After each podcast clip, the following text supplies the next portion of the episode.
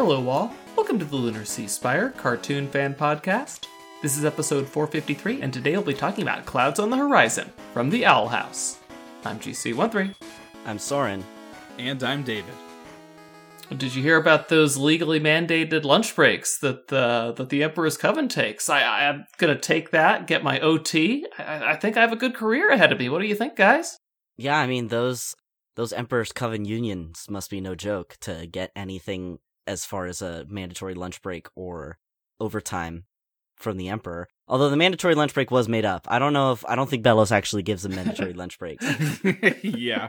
Hey, he gives them one day off a year. You can't say he doesn't give them anything. Yeah, you literally can't say that. Yes, for their own funeral. Oh god. So how to how to summarize this one? It, it's actually kind of tough for me to summarize, but I guess we should just say they lay out their plan to stop the Day of Unity. But since they have a whole day ahead of them, Luz goes off to rescue Amity from having been grounded by her mother. Things don't go so great on the rescue. It turns out that Odalia already had full knowledge of what the Day of Unity is, and uh, let's say she doesn't really care about all the other people that will be dead. She just cares that Belos has promised her she'll get to live like royalty. How naive. Way too naive. Alador, however, is a savvy operator. Instead of believing what the Emperor tells him, he believes what King tells him. Although, to be fair to Alador, King was really just confirming all of the suspicions Alador had already had. Mhm. And uh, Alador puts his foot down. He quits the, the Blight family enterprise, and uh, he's able to rescue everybody, except for it turns out actually to be Luz that Kikimora kidnaps to bring before Emperor Belos. She was going for Hunter, but Luz and Gus bamboozled her. Yeah, those that little illusion trick that Gus pulled off was wild. Fooled me, for sure.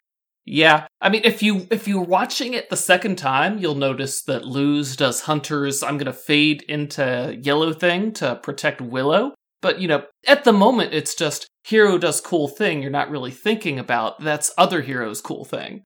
Exactly. I didn't catch that it was Luz who did the teleporting on the first watch. I did catch that it was weird that Hunter did the little little raspberries. That that caught more of my attention. Yeah, that seemed out of character even in the moment. And I mean, Luz isn't exactly that much safer going to the Emperor, but you know, she has that martyr complex. Yep, if there's a sword, she's gonna throw herself on it. But another thing, David, is that aren't episodes like this adding a lot more context to the collector since you're watching them in the most bizarre order? yes. It's so funny to like see this again and be reminded just how involved the collector was with like just the truly evil schemes. Like hearing him gleefully get excited about, oh, what if we make another Grimwalker? And also just torturing Belos a bit, like, how do you think the human realm's changed? Like, I get that he's a kid that is just bored out of his mind and has literally all the power and time in the world. And I get that he doesn't understand mortality or whatever, but dang, just making him a child, they instantly were just like, oh yeah, here, look, he's just a baby, it's fine. You know? And I'm like, does he get that much of a pass? Belos was probably a very bad influence on him. Like he didn't have any sort of model for normal behavior. Um, have do you remember that rule book the collectors had about how if anybody resists us, we murder their entire planet? I don't think he ever had any positive role models in his entire life. Exactly. Like it's it's astonishing that he turned out that well at all. Yeah, I mean, they had to do it. they had to give him a quick turnaround. But it's just like, you know, he was open to it because he had nothing, right? And he's childlike in temperament and in sort of behavior, so he can be influenced very easily, especially when it's like compelling. Like, oh, look at Luz and her friends. That seems like a more compelling way to live than what the Emperor's giving me.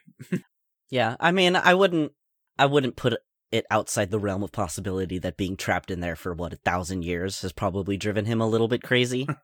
Yeah, right. It, it it at least hasn't hurt his rhyming ability. That's probably all he did. Let's come up with those songs and rhymes. Yeah, I also appreciate that Belos basically says nothing at this point. So it really helps reinforce that there it just reminds you there's nothing redeemable going on here or like there's no regret he's just like silently continuing his horrible plan with really no thinking to be done right and he doesn't even care about interacting with the collector at all except for whatever means he needs to get to He does talk. He promises the collector that, oh, yeah, I'm totally gonna let you out, man. Right. I wouldn't break a pinky swear. Have I ever lied to anybody during my campaign of genocide? Yeah, and and what did I forget his exact words, but when the collector was accusing him of enjoying making grimwalkers just to kill them, he's like, "No nonsense. It breaks my heart every time he chooses to betray me." Which is the just most haunting choice of words. mm-hmm And doesn't sound very heartbroken to me. No, not at all. There was a bit of sarcasm in there. Like I said, more tears were shed at getting rid of the apartment futon than um, he had getting rid of his like pseudo brother clone nephew. It's a shame you're not on Twitter. I think that I think that could do some views there. that is a princely send off. Um, we get just so many, so much stuff happens in this episode, of course, because this is when they really start, had to start cramming it. And even despite them having to rush so much, they dragged that palisman reveal out for so long. yeah that's super cool though even through the time skip. The egg is such a great choice, though. I love Luz's uh, explanation, and Yes. I didn't know that. By the way, like when we saw the talisman uh, emerge, I didn't. I didn't even realize. I, I hadn't connected that she carved it into an egg. I was just like, oh, she has an egg somehow. So I, I, I, I like that it's this. Damn it, David. It's This is just too much. I know. I, I think we're just lucky she didn't end up with the Togepi, really. yeah. At least the egg didn't stay incorporated. Exactly. I mean, it had the little sphere as the tail. Mm. Yeah, it's kind of a design element. A little little bit of rattler in there. Yeah, it, uh, it, she rattles every time that she flies around, which is adorable.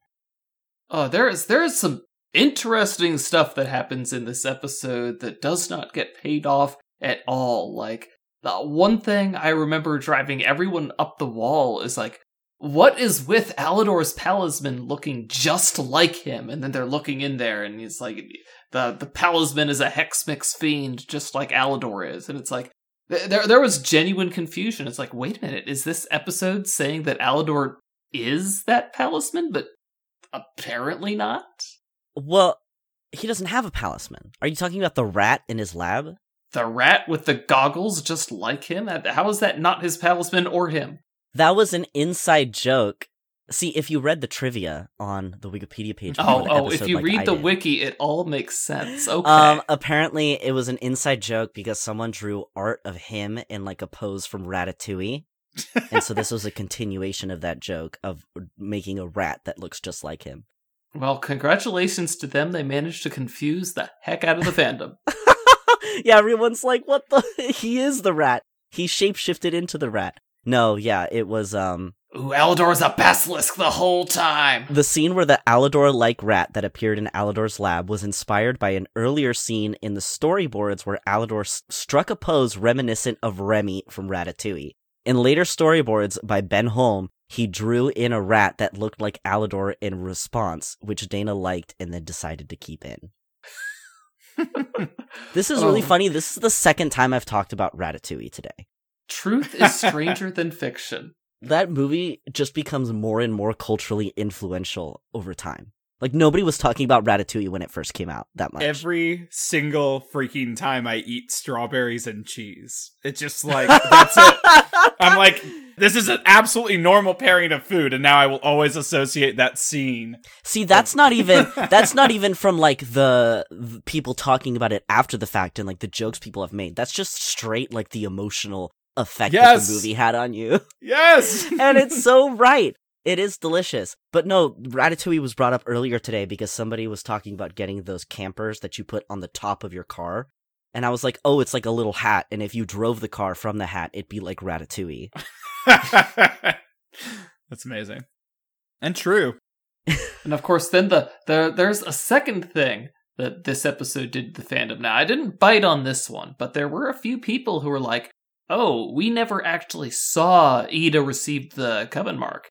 Um, so maybe uh, maybe she didn't actually get it. Maybe there's like a triple cross going on here. And I'm like, we watched Raine watch her, so Yeah, I thought it was pretty clear that she got it. But you know, clearly they were doing something with Raine's little.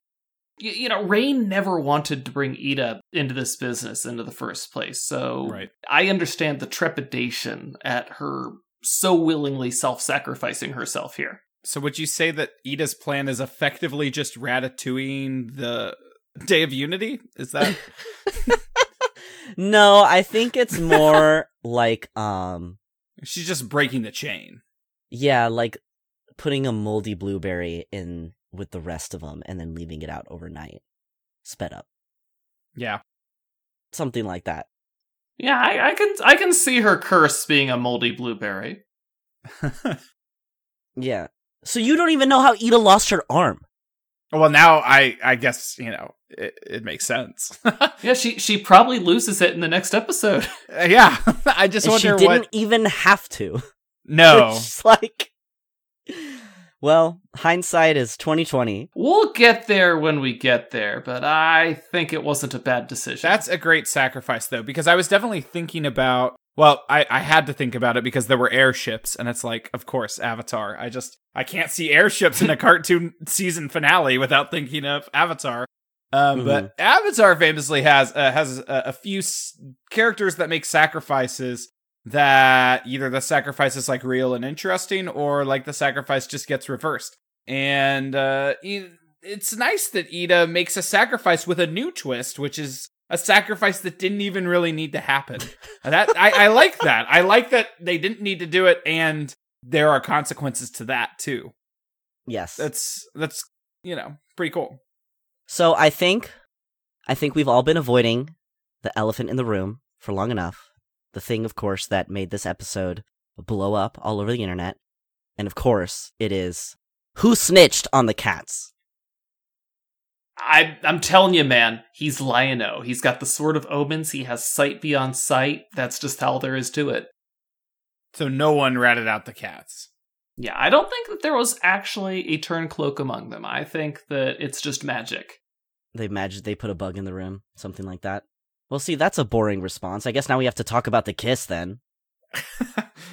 yeah, Yeah. they already kissed though, right? But not maybe On the not on the mouth. Okay. Okay, who is calling me?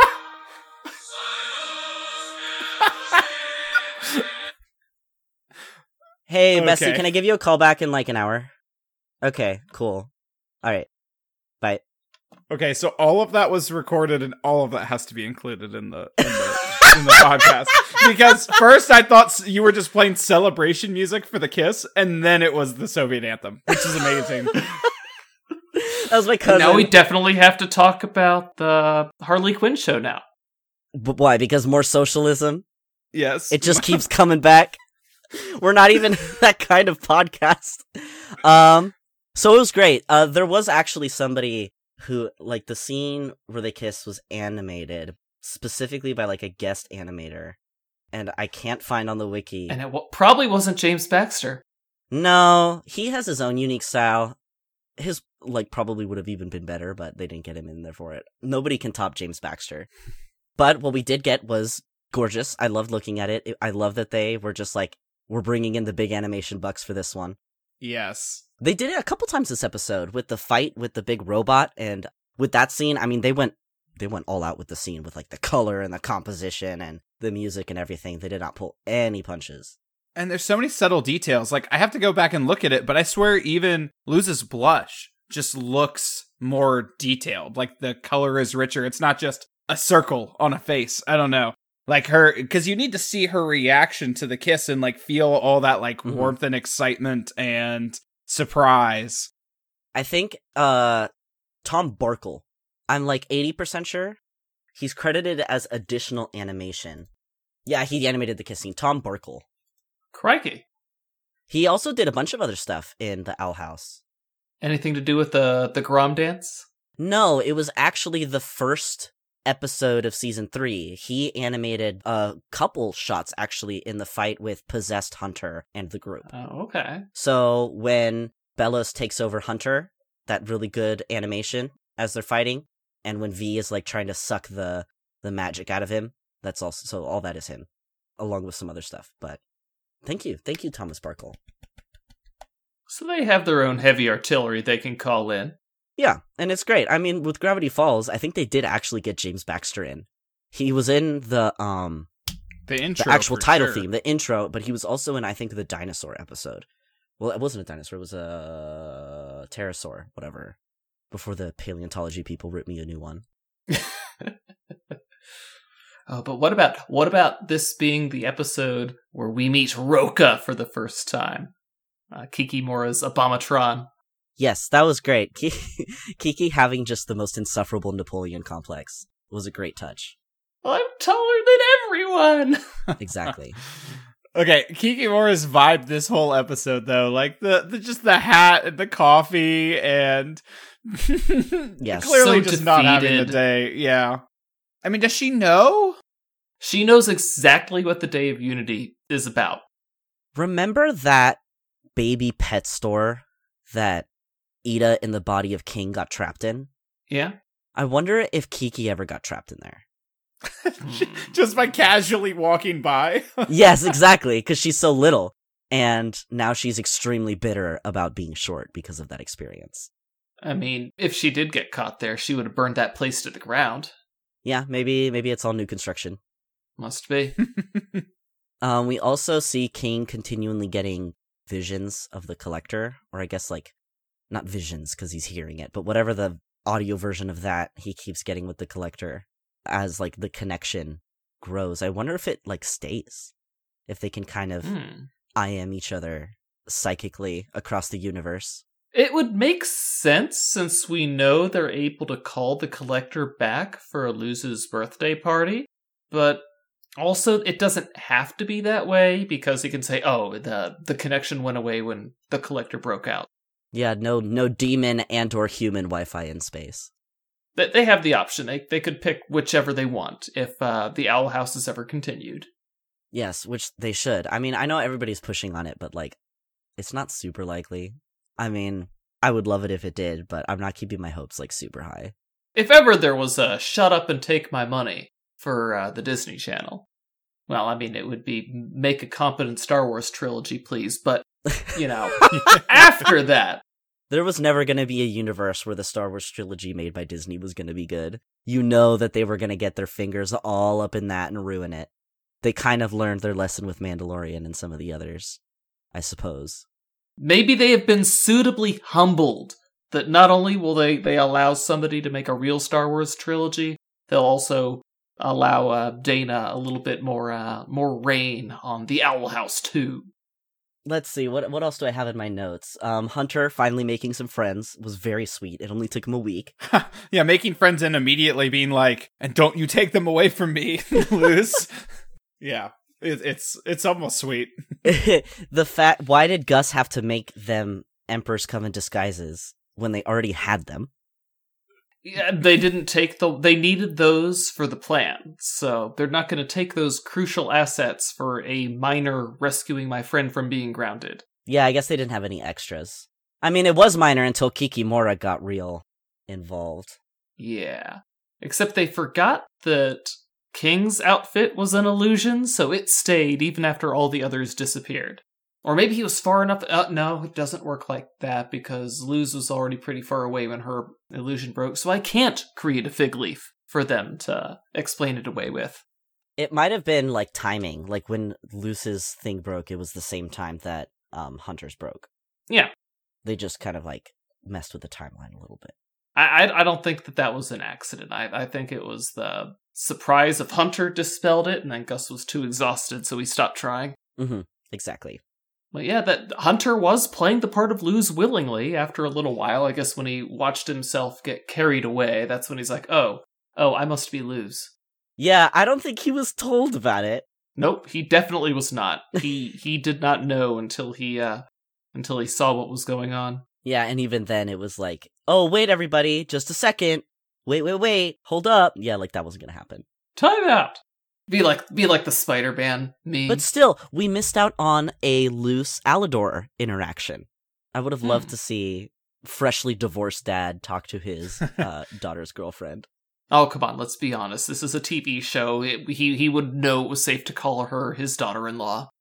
Well, Future daughter-in-law, huh? Dad.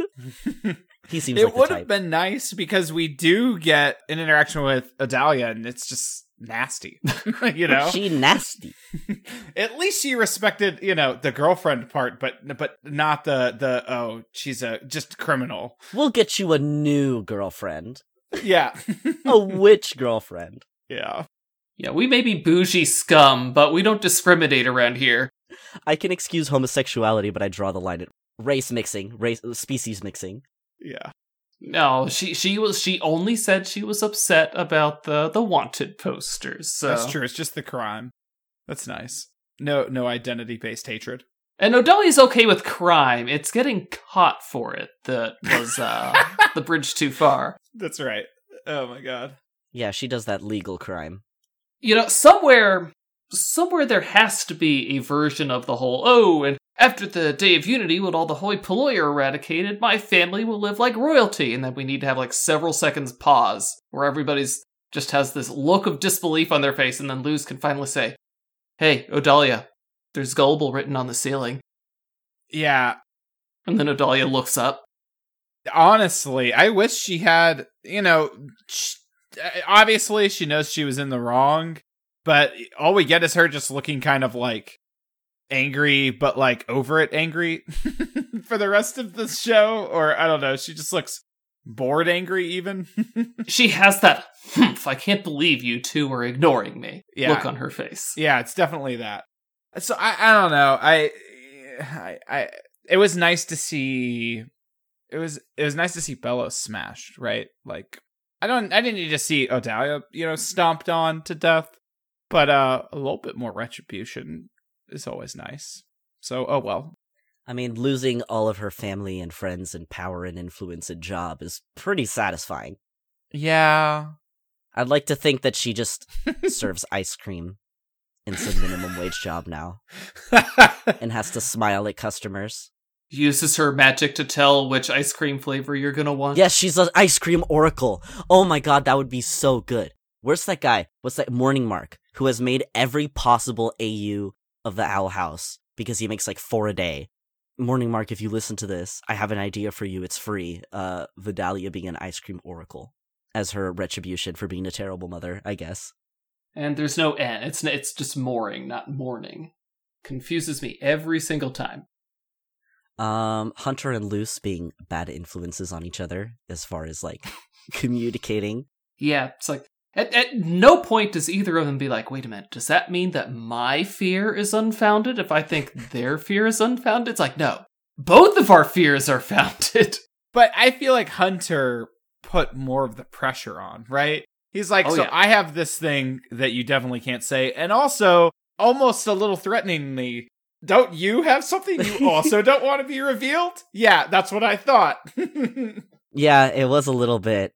I don't think he meant it as a threat, but kind of like that, yeah. It's just where he comes from. Everything is going to be phrased as blackmail. Just it's just how people in the castle talk to each other. exactly. Exactly. Oh my god, Jinx, you owe me a Coke. Um, I, b- I believe we owe each other choco rolls around here. I'll take an ube instead. Ooh, delicious. Somehow that shows up for Reddit on me just once a month. Like someone else in the Steven Universe community makes an ube roll for the first time and they're like, this is amazing. So eventually I should do it. but I still keep being reminded regularly. Because there's nothing else to talk about the Steven Universe fandom, to be clear. One month, David. It'll be your turn. Yay. Anyway, guys, that's it for us on Clouds on the Horizon. Join us next week. Until then, I'm GC13. I'm Soren. And I'm David. Leave us a comment or a review or email. Later, everybody.